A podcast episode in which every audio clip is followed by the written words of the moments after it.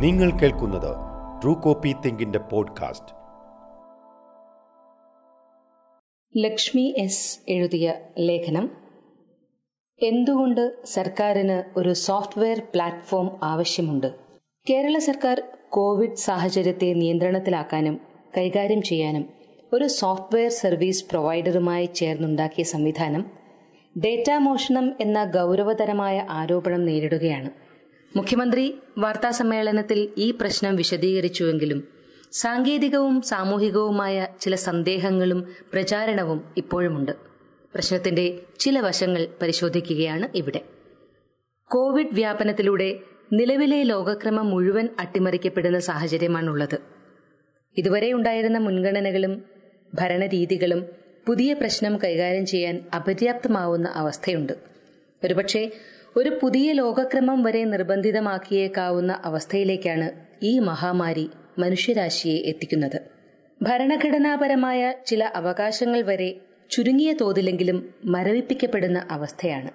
വ്യക്തിസ്വാതന്ത്ര്യം എന്നത് സാമൂഹ്യ സാഹചര്യങ്ങൾ അനുവദിക്കുന്ന പരിധിക്കകത്ത് നിയന്ത്രിക്കേണ്ടുന്ന അവസ്ഥ വരെയുണ്ട്. മരണം എല്ലാറ്റിനും മുകളിൽ നിഴൽ വിരിച്ചു നിൽക്കുമ്പോൾ ജീവന് മാത്രം മുൻഗണന കൊടുക്കേണ്ടുന്ന സ്ഥിതി. കോവിഡിന് നിലവിൽ വാക്സിനുകളോ വൈദ്യശാസ്ത്രം അംഗീകരിച്ച മറ്റ് രോഗനിവാരണ രീതികളോ കണ്ടെത്തിയിട്ടില്ല.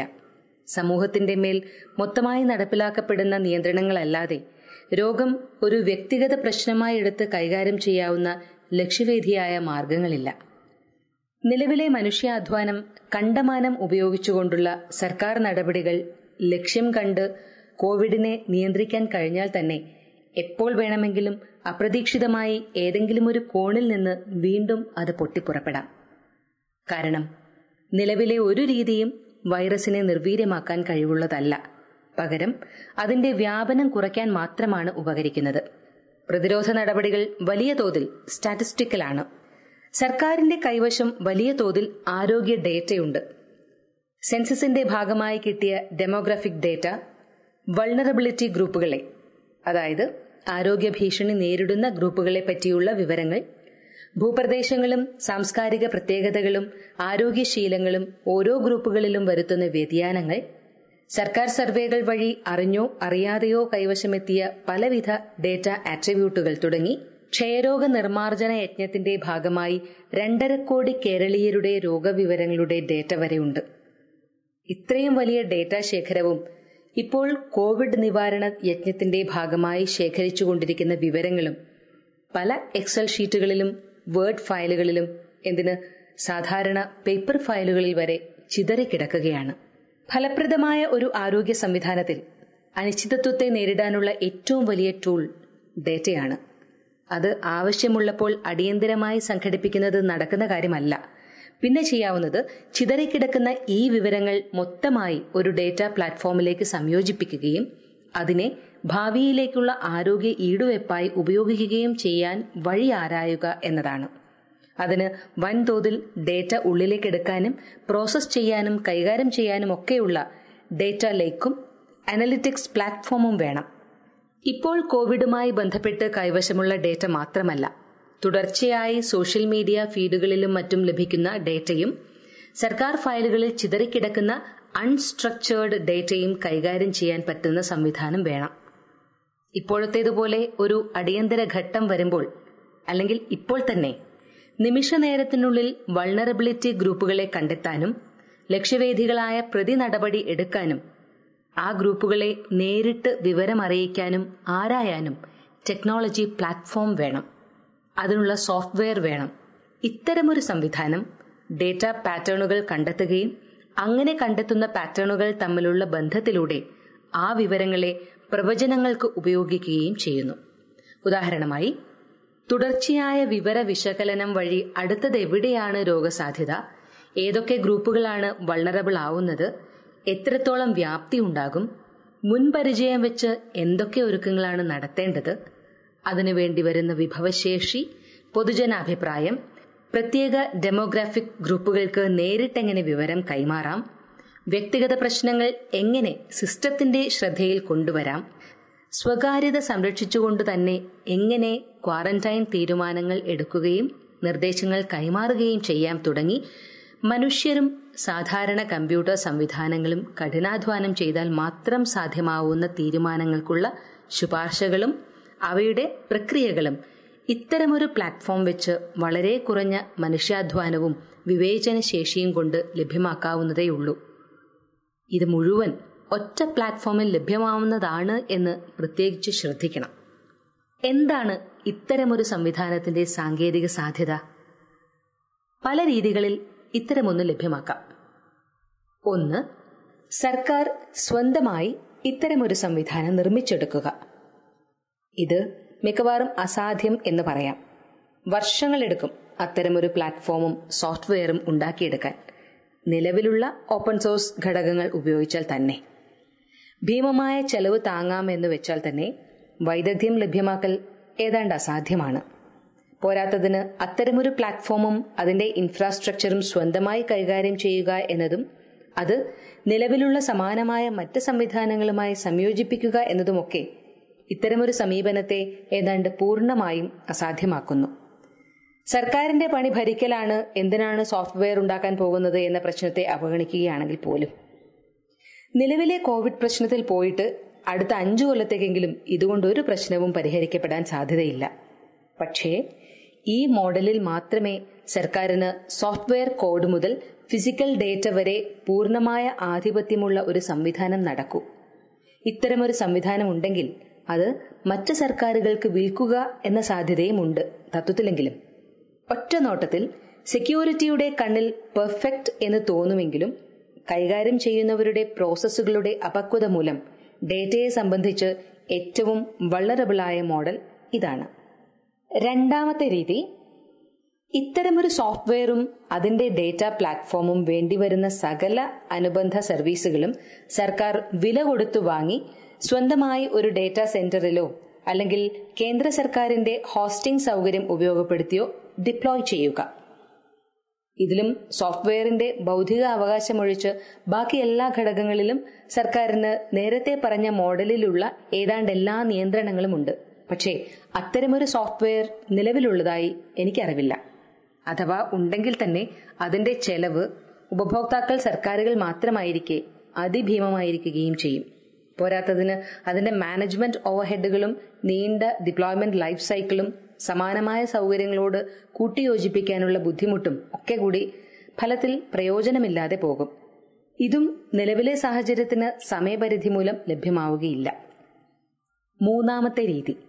സോഫ്റ്റ്വെയർ നിർമ്മാതാക്കൾ ക്ലൗഡ് പ്ലാറ്റ്ഫോമിൽ ഓഫർ ചെയ്യുന്ന P A S platform as a service S A A S software as a service എന്നീ രണ്ട് ഡിപ്ലോയ്മെന്റ് മോഡലുകൾ പരിഗണിക്കുക. ക്ലൗഡ് സർവീസ് എന്നാൽ ഏറ്റവും ലളിതമായി പറഞ്ഞാൽ സെർവറുകളും അതിൽ ഓടുന്ന ഓപ്പറേറ്റിംഗ് സിസ്റ്റവും അവയിൽ പ്രവർത്തിക്കുന്ന കുറേയേറെ സോഫ്റ്റ്വെയറുകളും ഉപഭോക്താക്കൾക്ക് വേണ്ടി മറ്റ് സർവീസ് പ്രൊവൈഡർമാർ ഓടിക്കുകയും ഉപഭോക്താവ് തനിക്ക് ആവശ്യമുള്ള സമയത്തേക്ക് മാത്രമായി ആവശ്യമുള്ള സർവീസ് ഉപയോഗിക്കുകയും അതിന് പണം കൊടുക്കുകയും ചെയ്യുന്ന ഏർപ്പാടാണ്. ഏകദേശ ഉദാഹരണം പറഞ്ഞാൽ നെറ്റ്ഫ്ലിക്സിലോ ആമസോൺ പ്രൈമിലോ സിനിമ കാണുന്നത് പരിഗണിക്കുക. നമ്മൾ മാസവരി സംഖ്യ കൊടുക്കുന്നു. സിനിമയും മറ്റ് പ്രോഗ്രാമുകളും കാണാൻ എല്ലാ പശ്ചാത്തല സംവിധാനങ്ങളും അവർ ഉണ്ടാക്കുന്നു. അവർ നിർമ്മാതാക്കളുമായി സംസാരിക്കുന്നു. ചിലപ്പോൾ സ്വന്തമായ സിനിമകളോ സീരിയലുകളോ നിർമ്മിക്കുന്നു.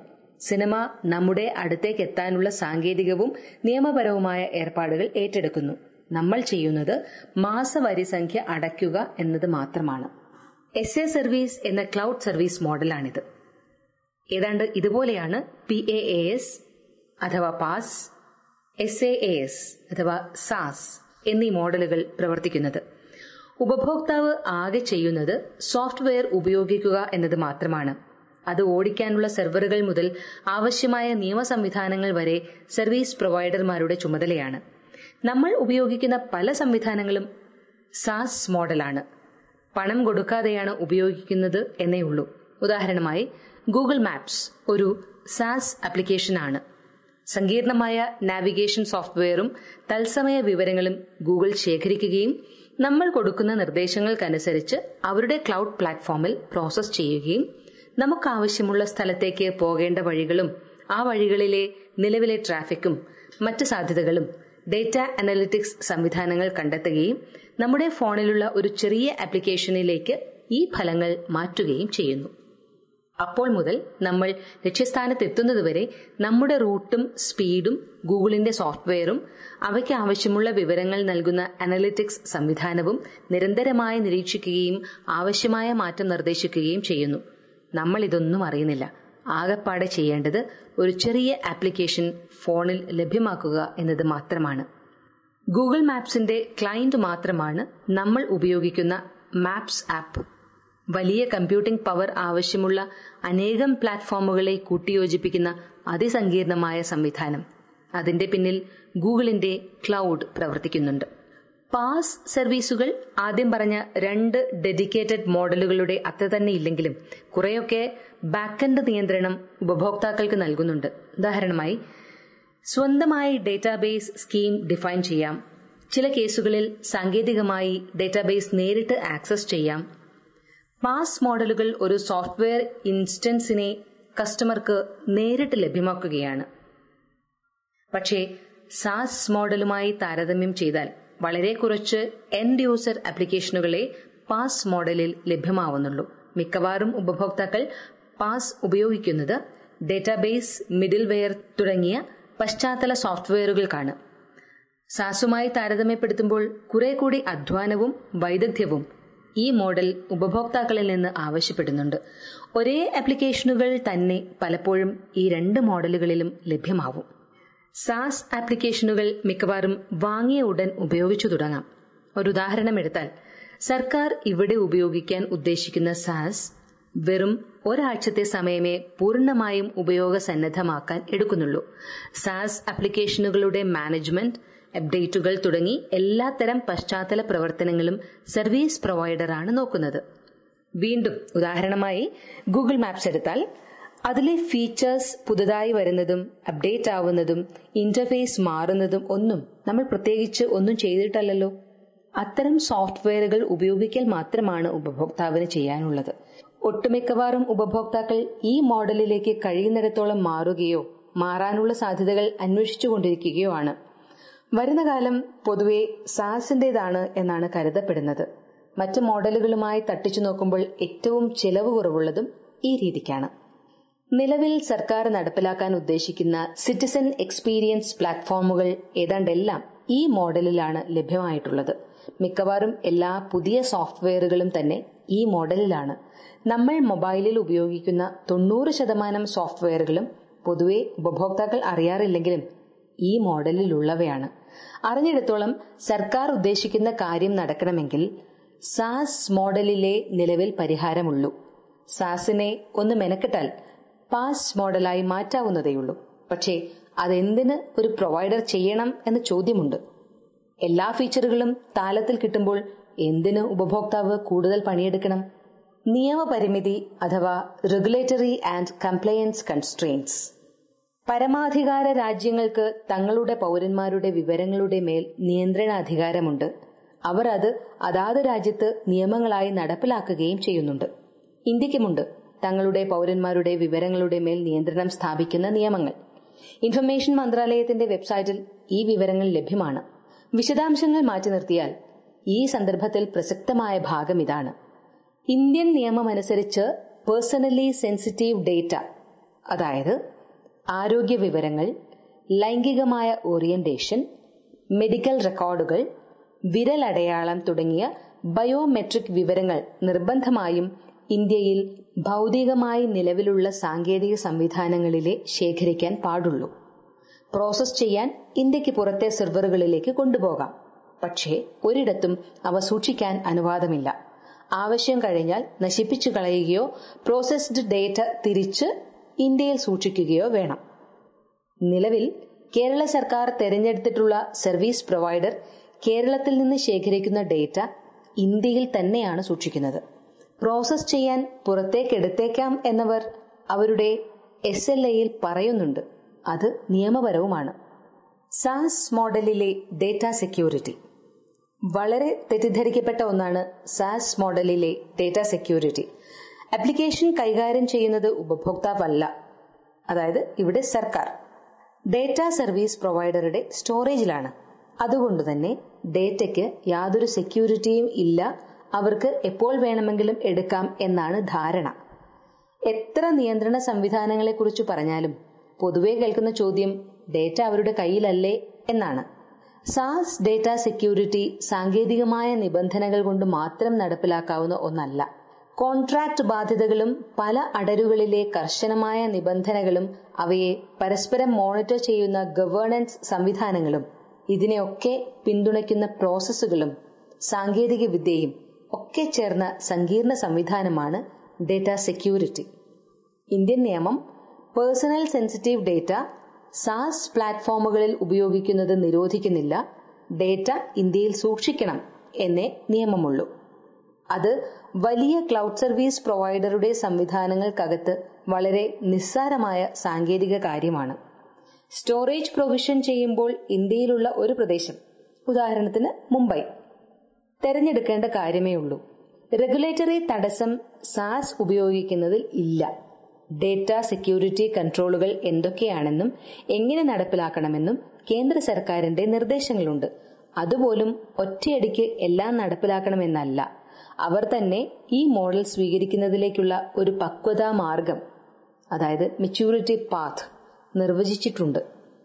സാസ് എന്റർപ്രൈസ് ഡേറ്റ സെക്യൂരിറ്റിയുടെ ഏറ്റവും ശക്തമായ സാങ്കേതിക നടപടികളിലൊന്ന് സെക്യൂരിറ്റി കീകൾ ഹോസ്റ്റ് ചെയ്യാൻ സാസ് സർവീസ് പ്രൊവൈഡറെ അനുവദിക്കാതിരിക്കുക എന്നതാണ്.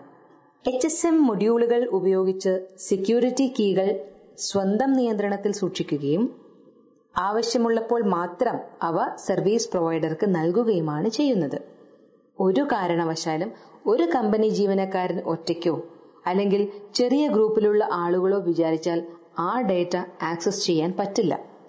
സാങ്കേതികമായ എൻക്രിപ്ഷൻ നടപടികൾ മുതൽ ഒരാൾക്കും ഒറ്റയ്ക്ക് ലഭ്യമാവാത്ത തരത്തിലുള്ള ഡേറ്റ സെക്യൂരിറ്റി കൺട്രോൾ മെഷറുകൾ വരെയുള്ള ചെക്സ് ആൻഡ് ബാലൻസ് നടപടികളിൽ കുടുങ്ങിക്കിടക്കുന്ന ഒരു കിട്ടാ കനിയാണ് ജീവനക്കാരെ സംബന്ധിച്ച് കസ്റ്റമർ ഡേറ്റ.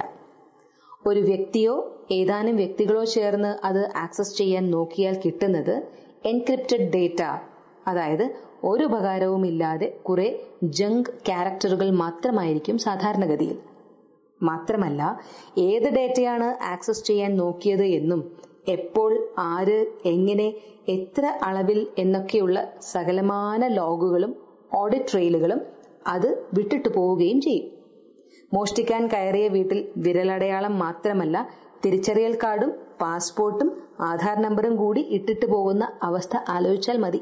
ഇനി ഇതിനെല്ലാം മറികടന്ന് കമ്പനിയുടെ ഉടമസ്ഥന് തന്റെ ജീവനക്കാരെ മുഴുവൻ സ്വാധീനിച്ച് ഡേറ്റ എടുക്കാൻ പറ്റുമോ എന്നാണ് ചോദ്യമെങ്കിൽ ഒരുപക്ഷെ തത്വത്തിൽ ഭാഗികമായി സാധിക്കാം. സുരക്ഷിതമായ ഡേറ്റ എന്ന് പറയുന്നത് ശേഖരിക്കാത്ത ഡേറ്റ മാത്രമാണ്. ശേഖരിക്കപ്പെടുന്ന നിമിഷം മുതൽ അതിന്റെ സുരക്ഷ കൈകാര്യം ചെയ്യുന്ന സംവിധാനത്തിന്റെ സുരക്ഷയാണ്. അത് സർക്കാരായാലും സാസ് പ്രൊവൈഡർ ആയാലും. സർവീസ് പ്രൊവൈഡറെ സംബന്ധിച്ച് പക്ഷേ ഒരൊറ്റ സെക്യൂരിറ്റി ഇൻസിഡന്റോടെ ആ സ്ഥാപനം എന്നേക്കുമായി പൂട്ടിക്കെട്ടേണ്ടി വരും. അതിന്റെ ഉത്തരവാദിയുടെ ആജീവനാന്ത കരിയറും അതോടെ അവസാനിക്കും. പക്ഷേ സർക്കാർ ഓഫീസിലെ ഹാർഡ് ഡിസ്കിൽ നിന്ന് ഡേറ്റ എടുത്തുകൊണ്ട് പോകുന്നതിനേക്കാൾ അനേകായിരം മടങ്ങ് റിസ്ക് ആണ് മോഷ്ടാവിനെയും മോഷ്ടിച്ച ഡേറ്റയുടെ ഉപഭോക്താവിനെയും സംബന്ധിച്ചിടത്തോളം അത്. ഡേറ്റ വേണമെങ്കിൽ എന്തിനാണ് കഷ്ടപ്പെട്ട് കർശനമായ അന്താരാഷ്ട്ര മാനദണ്ഡങ്ങളും കാലാകാലങ്ങളിലുള്ള സ്വതന്ത്ര ഏജൻസികളുടെ തലങ്ങും വിലങ്ങുമുള്ള ഓഡിറ്റുകളും കഠിനമായ പിഴകൾ അനുശാസിക്കുന്ന കോൺട്രാക്റ്റുകളും സൽപ്പേരും തുലച്ച് ഈ പണിക്ക് നിൽക്കുന്നത്? അതിലേക്ക് നേരിട്ട് ആക്സസ് ഉള്ള ഈ പറയുന്ന പ്രോസസ് മെച്യൂരിറ്റി ഒന്നും ഇല്ലാത്ത സർക്കാർ സംവിധാനത്തിലെ ഏതെങ്കിലും കമ്പ്യൂട്ടറിൽ നിന്ന് നേരിട്ടങ്ങ് കോപ്പി ചെയ്താൽ പോരെ? ഇനി വ്യക്തിഗത സാസ് ഉൽപ്പന്നങ്ങളുമായുള്ള താരതമ്യം. ഇവിടെ വരാവുന്ന ഒരു ചോദ്യം. ഗൂഗിൾ ഫേസ്ബുക്ക് തുടങ്ങിയവയുടെ എൻഡ് യൂസർ കൺസ്യൂമർ സേവനങ്ങൾ.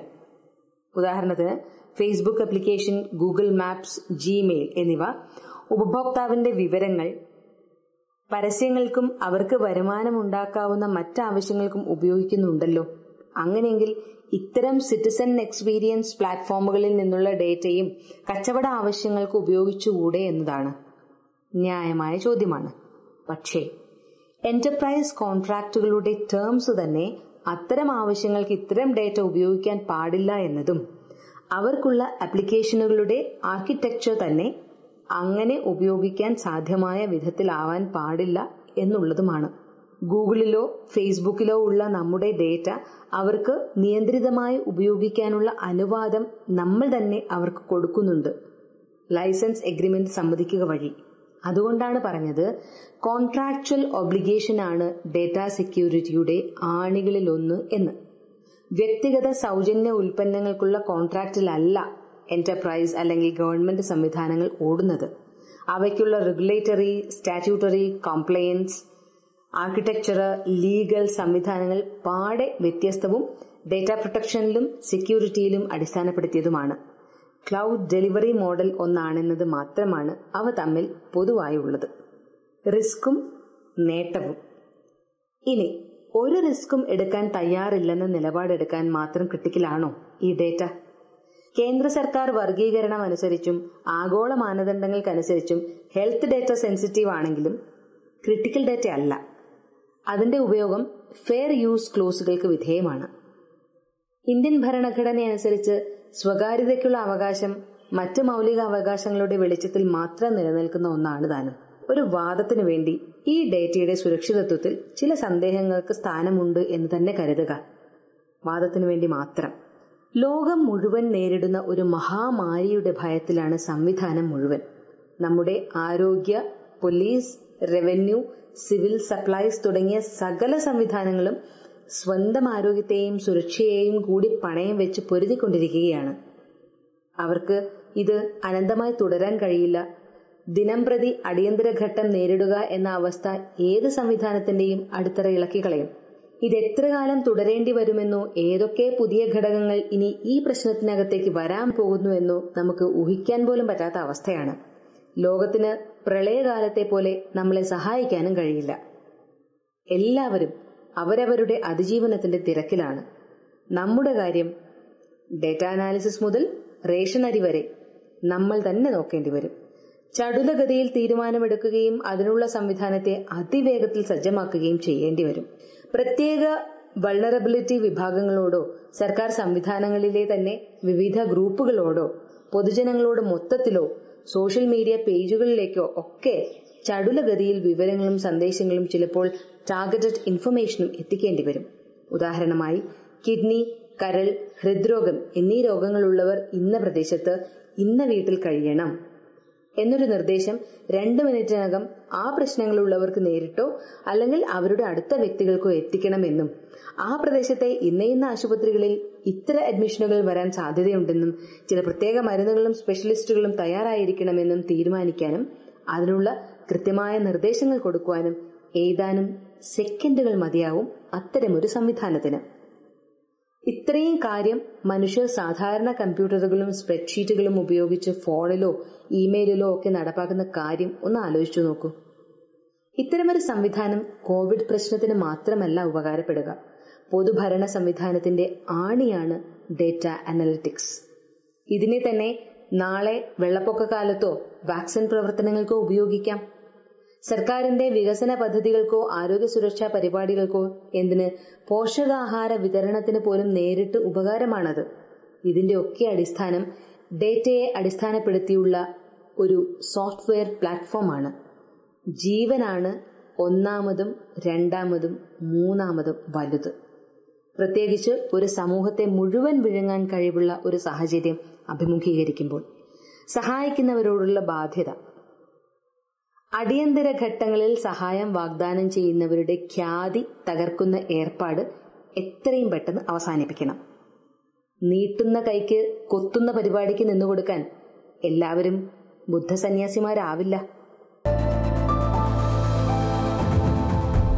You are listening True Copy Think podcast.